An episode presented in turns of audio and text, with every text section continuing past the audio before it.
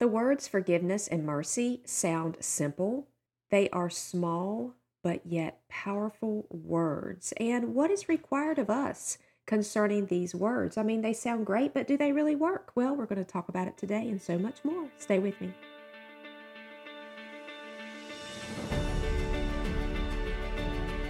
Hey, friend, welcome to the Shattered into Beautiful podcast. I'm Jeannie Smith. If your heart is hurting, no matter what your circumstances are, there is only one healer. Through biblical content, I will teach you how to experience whole healing and soar into great purpose. So, let's get into today's show. Grab your favorite coffee, journal, and Bible. It's time to dig in and unwrap your gift. Well, hello. Welcome back to the show. This is Jeannie Smith. Today, I want to just speak briefly on mercy and forgiveness and how the two of those words go hand in hand. There is no greater way that we can mirror God, Jesus, his son, himself, who died on the cross for you and I, than to extend mercy and forgiveness. And mercy comes first, right? Like, in order for us to truly walk in forgiveness, we have to learn to extend mercy. These two things meet on the cross, they kiss, and it mirrors the character of God. For God to send his only son here to be sacrificed for you and I was a extraordinary picture of sacrifice and love, unconditional love. And so there is no greater way that we can love one another, love God, than to extend the same. So we're given two great commandments, right? To love the Lord God with all our heart, mind, energy, and soul and strength, and to love our neighbors. Part of that love is learning how to extend mercy and forgiveness for one another. So, as always, we are going to turn to the Word of God and we're going to look at a couple of scriptures. And the first one that I want to look at today is Psalms 139 22. Now, this is King David speaking, and he says, I hate them with perfect hatred. I count them my enemies. David is not taking a neutral position here in this passage. He is very clear in his statement. I mean, crystal clear. There is a sense that with his whole heart, he hates wickedness. Perfect hatred indicates a sinless hatred which would be appropriate concerning things that come against the truth and righteousness of God, right? But he is declaring that he does not approve of the behavior of the wicked, and rightly so, neither does God. So he's showing perfect alignment here with God. He also makes it very personal. It's a personal matter here when he states, I count them my enemies. David counted them his personal enemies because they were enemies also of God. And he was proclaiming this I do not wish to be associated with them or to be regarded as one of them.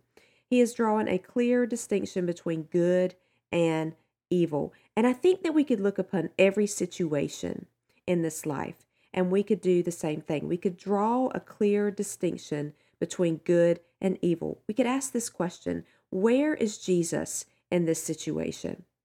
We also know that with a whole heart in this passage, David loved and he loved the goodness of the Lord. We know David as the man after God's own heart. So we know that he loved the Lord. So we are commanded to love our enemies as well. That is difficult, isn't it, at times, because we are human. And the very thing that rises up out of us is what? Anger. We want to be vindictive. This is our flesh, our flesh responding. It's very hard to love our enemies, but it requires two things in order to love our enemies, which we are commanded to do. Because here's what it says in Matthew 5 44. But I say to you, love your enemies and pray, pray for those that persecute you. So, in order for us to love our enemies, we have to extend mercy and forgiveness. Sin is hated by all who fear the Lord. Yet while we avoid those who partake in evil, even on a daily basis, we should also pray for them. God loves all people, and through his perfect plan, Jesus Christ, all people can be saved. Okay, I want to look at Micah 6 8. Now, the entire book of Micah, which is a short book, the whole theme of it is mercy. It says in Micah 6 8, Mankind, he has told each of you what is good and what is the Lord requiring of you. So the Lord has told us what is good and evil. He does that throughout the entire Bible. And He's told us what is good, right? And what does He require of us now that He's told us these things? To act justly. This is what Micah 6 8 says to act justly, to love mercy, and to walk humbly with our God. Now, if we are to love mercy, then we must also love forgiveness. And we must extend mercy and forgiveness even to those who are not sorry for what they have done. Because why? We are told to pray, we're told to love and pray for our enemies. Now, I want to go a little bit deeper into these words mercy and forgiveness. Okay, if we were to define mercy, it is compassion or forgiveness shown towards someone whom it is within one's power to punish or harm them. Mercy is also an attitude. It's an attitude that moves us to act on behalf of the unfortunate. This, in this case, could be someone who we may feel like really doesn't deserve our forgiveness and mercy. But guess what? Neither did we. But yet, Jesus died on the cross. He was full of compassion and mercy for you and I. However, this mercy, this extension of mercy, is expressed in God's pardon of human sin. And by his divine quality of mercy, God remains faithful to his covenant promises and his relationship with his people, his children. That's you and I. Despite unworthiness, because what does Romans 3:23 says that we all fall short of the glory of God. We all have sinned and fall short of the glory of God. So we're not really worthy of this forgiveness. However, God, in His great love for us and His compassion and mercy for us, says, Because of what my Son has done on the cross, yes, you are. You are worthy and you are loved. So, what I'm saying to you, friends, is that God, in His mercy and His love, He withholds punishment from sinners, even though they deserve it.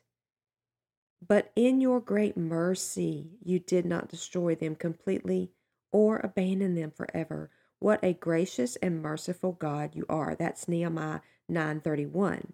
God reveals himself as mercy all throughout the Bible. Again, the Lord in Exodus 34, 6 through 7, he reveals himself to Moses.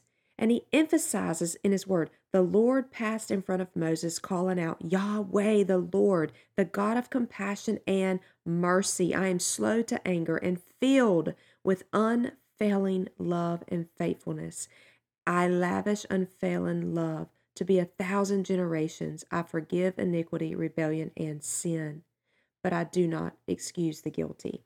So, because he is a sinless God, he cannot excuse the guilty. However, if the guilty repents because of his mercy and his forgiveness, they are forgiven. This is the perfect picture of the cross, available for all people. So, we've talked a lot about God's love and his mercy and forgiveness. I think we have a good understanding of that. How do we give that to other people? So, we all know we're supposed to forgive one another, but it's a lot easier said than done. And sometimes when we forgive others, we still hurt. We still feel hurt, or some sort of relational conflict remains unresolved. Is I forgive you just a phrase that we utter for the sake of appearances, or does it really benefit us? So if we don't forgive, we are denying why Jesus died for us. It's not hurting the other people, it is hurting us. So I want to give just a couple examples today and what forgiveness is and what forgiveness is not. Forgiveness is not forgetting. Author Lewis Smedes says in his book, Forgive and Forget, you can never forgive people for things you have forgotten about. You need to forgive precisely because you have not forgotten. Forgetting, in fact, may be a dangerous way to escape the inner healing of the heart that we call forgiving. Now, we are told that God forgives our sins as far as the east is from the west, but we are not God, friends. So, how do we know when a particular act crosses a line and requires forgiveness? Your own reaction is the best clue. If we are tormented or consumed by feelings that we can't seem to shake, if we obsess over something that has happened, whether it's a small thing or a large thing, then forgiveness is called for. Now, we do not have to sit down with the offender or the person that causes hurt and pain and have reconciliation in order for us to forgive because we have to understand that forgiveness is between us and the person. Now, if I done something against someone, then yes, I need to go to that person and I need to ask their forgiveness. But if someone has done something towards me, and I'm I'm speaking of right now in this moment, something unintentionally, they don't even know that they've hurt me. So this is about what I'm going through in my heart. And that's why we're speaking right here in this moment about something that is unintentional. Then I have to work that out with the Lord, right? I have to give forgiveness so I can get my heart clean, so I can get right with the Lord because the enemy wants us to play. He will do anything he can to keep us in a place of unforgiveness, bitterness, because he knows that these things are the opposite of mercy and forgiveness. They're the opposite of Christ and what Jesus did on the cross for us. And so, of course, he is the father of lies, the father of offense. He's always trying to cause division. So, how you conquer that is through mercy and love mercy, love, and forgiveness. Now, in order for us to work through forgiveness and extend mercy, we have to understand in the situation okay, was this intentional or was it unintentional? If it is unintentional, maybe you just misunderstood a situation or misunderstood a comment. And so we can have a conversation with the Lord and maybe have a conversation with the person. But forgiveness, if it's intentional now, forgiveness is reserved for these deep, deep hurts. Now, I love to teach on forgiveness, and a tool that I use very frequently is writings from Vinita Hampton Wright. And she determines some things about forgiveness in her writing. She says that forgiveness isn't making allowances, forgiveness isn't forgetting, forgiveness isn't an open door for more wrongdoing. What do I mean by that? Well, an example of that would be if someone is harming you, let's say even physically harming you. Does it mean that this person can continue to do this to you over and over? No, that is not what it means. Forgiveness also isn't resolution. So sometimes we're not able to work it out. You know, sometimes we're not able to see reconciliation come to life because with reconciliation, things have to be agreed upon. Of course, we want reconciliation because that mirrors Christ as well. But sometimes we don't get to that point. So, because you cannot enter into reconciliation, now this one's huge. If you cannot enter into reconciliation with a person because the opportunity's not there, you're not able to get to that person, maybe that person is not even living anymore, or that person just not will agree upon the sorrow or the pain and suffering that they caused you. So, reconciliation doesn't exist in this situation. In that case, can we still forgive? Yes, we can. Because while one person can choose to forgive, it takes two people to reconcile. But this first is about you and God. It's about you getting your heart clean before the Lord. So even if that person is not willing to reconcile and agree upon what's happened, you can still forgive them. A relationship can't be restored if the wrongdoer makes excuses for themselves or tries to trivialize or minimize the pain that they have caused you but you can still choose to forgive because here is what forgiveness is it's a choice. It's a choice, not an emotion. And so many times when I'm counseling with individuals, They feel like they're not moving into forgiveness. The key word is their feel because they are not feeling. Well, I'm just too angry at this person still or I just I don't I don't feel this forgiveness because there's still so many unresolved emotions there. But that does not mean that you are not forgiving because forgiving is a choice, not an emotion, and we can't live out of an emotional state. We have to live out of truth. And so we can declare with our words, I forgive this person, even though we don't feel it, because it's not the other way around. Like we don't feel the forgiveness, we don't feel free from this, and then the truth of that follows is the other way around. We declare that forgiveness and we speak the truth of that forgiveness. And then, as we do that, the feelings follow. So, an example of that may be Lord, I forgive my father for dot, dot, dot. I don't feel forgiveness, Lord. And I'm very upset about this. I'm very angry about this, but I choose to forgive my father for dot, dot, dot. Remember, our words have power. And forgiveness is breaking the power that this pain and anger and hatred has towards you. Your emotions will follow your choice. That's why it's a choice, not an emotion. Now, here is why this is so extremely important. Because, especially as women, you know, we're hormonal, right? And so all it takes is for a shift in hormones or something to be a little off chemically, and we can just feel at odds with life. So that's why we can't be led by emotions. We have to be led by truth. But here's the deal when we choose to forgive, this is a great quote by Vinita Hampton Wright. When we choose to forgive, God sends the grace to do the healing. She goes on to say, When a person wrongs me, it's in my power to forgive, and I can forgive whether or not that person ever acknowledges what they did to me, or even feels sorry about it, or changes their ways. My forgiveness not only expresses the power I have, it breaks the power of the wrongdoer over me. When I've worked through the hurt and the anger and made the choice to forgive, I'm saying, in essence, I release you from your guilt in relation to me. I will no longer be manipulated by the memory of this or the emotions that it evokes. So, is the enemy attacking us in the area of emotion?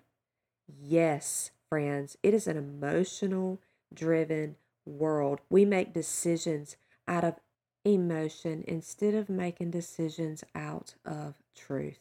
So, I mentioned inner healing earlier, and that is what forgiveness is. There's an inner healing that has taken place when we choose to forgive. And so, that's a process.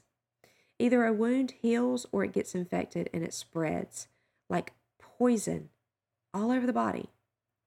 Wounds take time to heal. Physically speaking, wounds take time to heal. I'm speaking spiritually as well. Forgiveness makes it possible for our wounds to heal. We have to first choose to forgive. God sends the grace for the healing, and then we begin to heal. And it's okay if you still feel hurt because it's a process. The word is process. God will bring the grace and the healing. We have to consistently choose to forgive. We can be hurt every day, really, truly. Like if we're an oversensitive person, very tender, there could be something that happens every day that offends us. I mean, we need to be, you know, not the person walking around offended all the time about every little thing, or else we're going to be doing a whole lot of forgiveness. and if that's you, then so be it because Jesus tells us in our word to forgive over and over and over again because it's about keeping your heart clean. So, as we end this episode today, I want to do a little housekeeping. I want you to investigate your heart. I want you to write down in your journal is there anything that you're struggling with? Is there any kind of offense that you're working through? Is there anything someone has done to hurt you, whether it's intentionally or unintentional? Is there anything that, you know, you've just got your feelings hurt and you need to work through it? Or there could be something that has caused deep, deep pain and you need to extend today, begin today to extend that mercy and that forgiveness. I want you to just write it down and I want you to speak it out. Declare it with your words because, again, words have power. And I want you to write these words I choose today to forgive, dot, dot, dot. You fill in the blank. And maybe there's more than one person. That's okay. Write it all down. But this is who you choose to forgive, and this is why. I will no longer allow this person or these circumstances to have power over me or manipulate me and my emotions anymore. Walk in freedom, friends. Love, mercy, forgiveness is one act, one beautiful act that we can perform and extend that mirrors the character of a God. And when we extend this grace and this mercy and this forgiveness to another human being, we are acting as God's conduit to a wounded world. Hmm. Another quote from Vinita Hampton Wright When we forgive, we stop evil cold, and we give a sinner like ourselves another chance, and we free ourselves to live and grow in the bountiful grace of God. Gosh, I can recall many times that the Lord has called upon me to forgive someone. One that I am recalling right now is my earthly father. And the Lord spoke to me and he said, Jeannie, extend my grace and mercy to him now, or he may never know it. And the word there was now. And it saddened me. It saddened me to think that because I had the power to extend God's grace and mercy, just like Vinita is talking about right here in this quote, I lived it. Because God was calling upon me to be a conduit, to extend that grace and mercy through me. Because, see, there was a separation between my earthly father and the heavenly father. So he couldn't understand that grace and mercy and forgiveness at that time. But what he could understand is me, his earthly daughter, extending that grace and that mercy and that forgiveness to him. So I was becoming a conduit to extend it to him. And that's why the Lord spoke to me and said, Extend it now, or he may never understand, fully grasp and understand my grace and my mercy and my forgiveness. But as I did in that moment, obeyed God and extended that grace and that mercy and that forgiveness, He did come to understand it. And I became a conduit, a very vessel being used by the Lord that mirrored His character. Friends, don't delay in doing this today because not only, as she says, does it free that person, but it frees you so that you can grow in the bountiful grace of God. So, friends, do this exercise. It's important. Go and be blessed and search God's word. He has so much to say about forgiveness because I don't know what your situation is, but He does.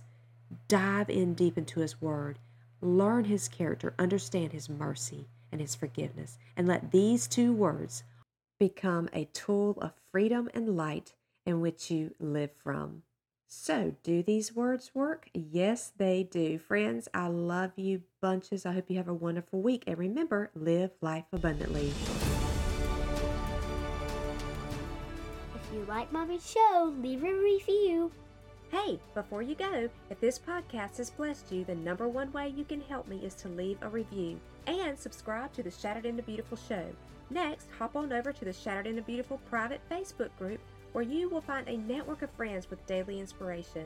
You can reach me at jeanniescottsmith.com. And lastly, please share the episode or review in your social and tag me at Smith Evangelistic Ministries. I cannot wait to meet with you again. Stay tuned for more life giving podcasts coming your way.